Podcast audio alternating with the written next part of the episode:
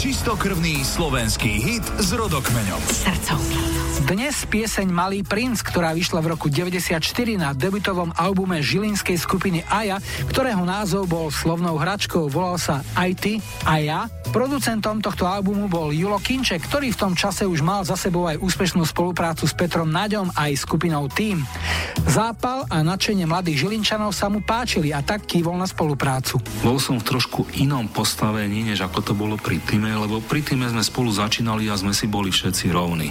S tou Ajo predsa len ja už som mal všetky Grammy a neviem, mám ja milióny predaných platní, keď rád tam aj Nadia, aj tým, aj toto všetko dokopy.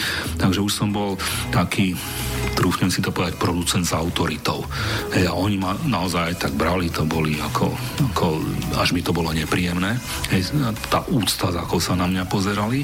Julo Kinček upozornil ešte na jednu zvláštnosť tejto piesne a to sú dva refrény. To treba dobre vymyslieť, ako tie dva refrény sklúbiť, aby sa tá pieseň nerozpadla, aby držala pokope. A myslím, že pri tom malom princovi sa to celkom slušne podarilo a už tedy pri nahrávaní som proste mal pocit, že áno, to je dobrá pieseň, za túto sa nebudeme musieť hambiť a zase ten život ukázal, že áno, a je to proste dodnes asi tá najsilnejšia alebo najznámejšia pieseň skupiny Aja. No a svoju spomienku z nahrávania Malého princa pridáva aj spevák skupiny Aja, Boris Letrich. Tak Malý princ paradoxne vznikol za niekoľko desiatok minút. Aj hudba, aj text išli z nás veľmi, veľmi lahúčko, ale ten hlavný pôrod začal až keď sme išli nahrávať s Julkom Kinčekom v štúdiu, tak um, nahrávanie malo dve etapy. Prvá etapa bola nahratie podkladov a potom spev. Ja som pri tej prvej verzii bol absolútne chorý a spieval som. A Julko hovoril, teraz to má ten správny výraz, teraz to má tú farbu, poď, to musíš dať, to musíš dať. Tak sme spievali, spievali a iba chalani sedeli v štúdiu a zrazu ja som zmizol.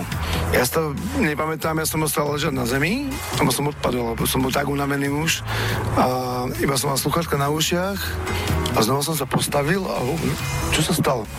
No, ideme ďalej. Takže v podstate Nahrali sme prvú verziu pesničky, ale ten hlas bol tak chorý, že to sa nedalo počúvať. Tak v podstate druhá verzia bola natočená asi o týždeň na to, keď už som sa nejako dostal do formy, takže aj taká to bola história Malého princa. Julo Virší hrá najväčšie slovenské a české srdcovky. Na Expresse.